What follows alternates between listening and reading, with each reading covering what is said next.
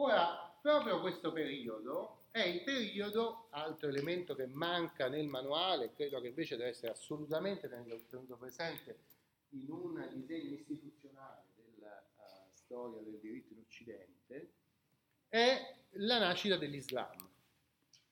Cioè, eh, nel 622, con eh, l'Egira famosa, eh, Maometto fonda una nuova religione nel, eh, nell'area dell'Arabia.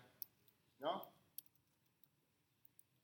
I popoli arabi sono popoli pagani, animisti di diverse religioni, eh, abbastanza numerosi perché le oasi del deserto erano molto popolate e abbastanza permeabili a questa predicazione, una predicazione certamente non, eh, non eh, aliena da influenze cristiane ed ebraiche, perché la proposta islamica è una proposta di monoteismo radicale, più vicino al monoteismo ebraico che a quello cristiano, che è temperato dalla divisione in tre persone della divinità, no? che abbiamo visto ha un'importanza cruciale per quanto riguarda il diritto pubblico, perché la distinzione fra il padre e il figlio è una distinzione che mette le premesse teologiche del dualismo di potere in Occidente fra Chiesa e Impero,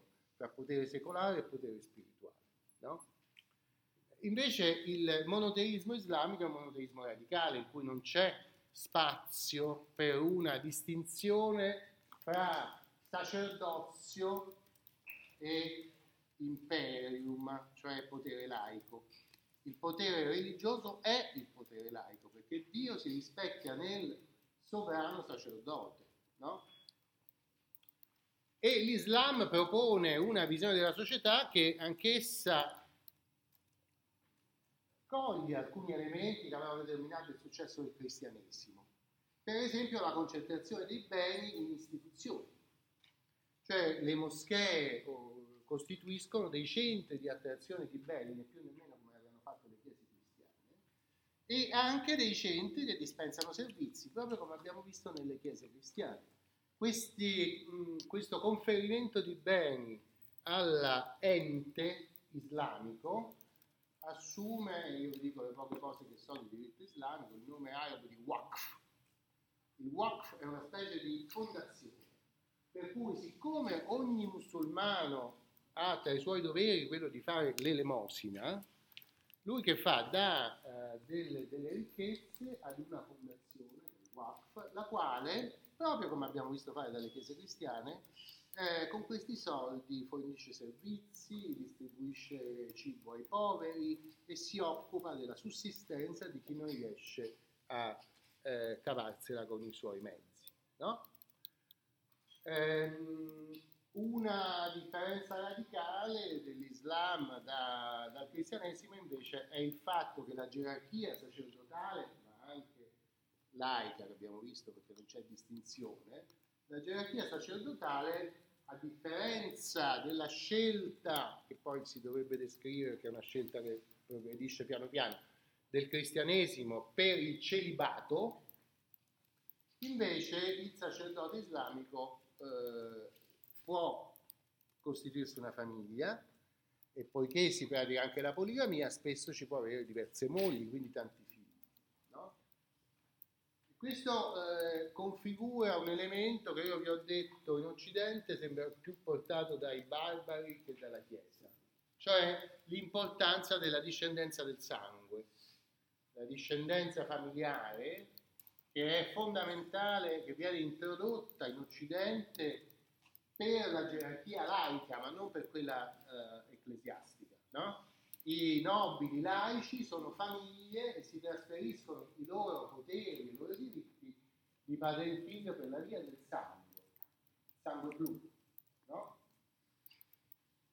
Però invece la Chiesa ha sempre presentato un modello alternativo, perché i preti non si possono spostare, i monaci neanche, e quindi chi ha potere all'interno della Chiesa è sempre selezionato con procedimenti che certamente non sono non sono alieni dal favorire alcune famiglie, eccetera, però in sostanza lasciano sempre uno spazio di una certa mobilità sociale, perché qualcuno può fare una buona carriera all'interno della Chiesa venendo da una famiglia che non ha particolare importanza, perché non può essere il figlio del vescovo, anche se qualche volta lo è, ma in teoria non può essere, no? Bene? Invece le gerarchie sacerdotali nelle diverse dinastie complicate che ho provato a trovare un video che vi spiegasse un po' l'espansione dell'Islam. Ci sono vari video su YouTube, meglio mettere in inglese che in italiano, perché quelli in italiano sono pochi, non sono tanto chiari. E vi fanno vedere delle cartine in tipo 10 minuti, durano 12 minuti, e vedete come si è svolta la, l'espansione eh, islamica, delle dominazioni islamiche nell'area mediterranea anche verso Oriente fino all'India. No? Che la cosa che sorprende, specialmente se vedete un video che spesso è un'animazione rapida in cui si vede la partita che cambia, è la rapidità. No? Ci sono le dinastie che cambiano, perché appunto una dinastia sacerdotale lascia il posto all'altra, eccetera. Però la, la sostanza è che questa religione si è molto rapidamente espansa. Eh, e quindi addirittura verso il 750 non solo aveva conquistato tutta la parte meridionale del Mediterraneo, ma si era espansa nella penisola iberica.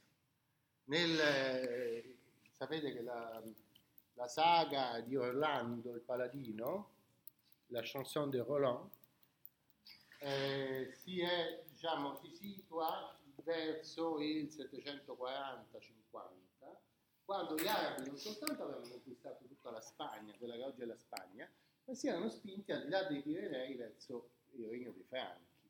E le gesta del paladino Orlando, che viene tradito, Roncisvalle e così via, sono gesta di eh, franchi che si oppongono a questa, a questa uh, espansione quindi quando voi leggete nel libro di Cortese che c'è una politica dei papi che comincia nel 750 per accostarsi ai franchi mirando a ricostituire l'impero in Occidente, voi dovete pensare che quello, lui non lo scrive, ma quello è l'anno in cui gli arabi musulmani veramente si sono avvicinati a invadere tutta l'Europa, passando dalla Spagna. Hanno continuato perché nel IX secolo, piano piano, insomma, nel giro di 30 anni hanno conquistato tutta la Sicilia. Nel IX secolo, nell'846 d.C., sono scesi qui, qui davanti, nel Tele, e hanno, e hanno saccheggiato la Basilica di San Paolo. Qui, in questo posto dove siamo adesso, sono scesi e ovviamente siamo un secolo dopo il 750 eh, hanno segnato il panno, cioè questa presenza musulmana nel, nel Mediterraneo era una cosa molto spaventosa per la civiltà occidentale, per l'assetto che l'Europa si era data, questi regni separati, molto distanti fra di loro che non si capivano più neanche né nello scritto né nel parlare, no? E che erano fortemente distinti l'uno dall'altro, ma incapaci di resistere a questa eh, fortissima spinta espansionistica. No? Allora dovete capire questa, che cosa succede nel 750 e perché no? eh, ai papi di Roma comincia a venire in mente di ricostituire quell'unica struttura che invece in Oriente era riuscita a resistere, anche se aveva perso molti territori, però ancora resisteva alla pressione musulmana, cioè l'impero quello che aveva funzionato, la struttura di difesa eh, unitaria di tutti questi regni era necessaria, cioè la Chiesa dice io non posso continuare a dividere i poteri laici, cioè i poteri militari, in tanti regni diversi, no? E a limitarmi al consiglio dato dai vescovi e ai re nell'orecchio dei re. Io ho bisogno di una struttura unitaria sul piano politico perché il pericolo militare è troppo forte. È necessaria una fortissima forza militare per resistere a questo pericolo. Questa fu veramente un'invasione vera. qualcuno di voi ha visitato la Spagna vede che le tracce della dominazione araba sono straordinariamente presenti. In Sicilia ne sono un po' meno perché in Sicilia tutto sommato la cosa è durata poco più di un secolo, la dominazione araba, però ha lasciato molte tracce anche in Sicilia, nei nomi dei paesi, nell'architettura che poi è stata ripresa dopo il 1000, dopo la eh, conquista da parte dei normanni. Insomma, è stata una presenza che era molto più mh, mm, vicina, interna all'Europa di quanto non sia adesso che molte persone si preoccupano della presenza musulmana. È stato un pericolo davvero molto presente. No? Ehm, del resto, appunto, le popolazioni europee, come quelle spagnole, sono state assoggettate dall'Islam, alcuni si sono convertiti, altri no, perché l'Islam prevede, non prevede una conversione forzata, prevede che tutte le, le posizioni di potere e di autorità siano ricoperte da islamici. Però se uno non aspira a posizioni particolarmente importanti, l'Islam tende ad essere tollerante con le, eh, con le altre religioni, a patto che le altre religioni non pretendano di dire niente, devono soltanto praticare la religione senza chiedere un avanzamento della società. Perciò molte persone si sono convertite, altre invece non si sono convertite. E quindi è rimasta la Spagna un, eh, che insomma, ha funzionato sotto questa dominazione eh, islamica che è durata invece a differenza della Sicilia molto a lungo, parecchi secoli. No? La Reconquista si conclude praticamente nel 1200 no? ci è voluto parecchio tempo per riconquistare la Spagna alla, alla.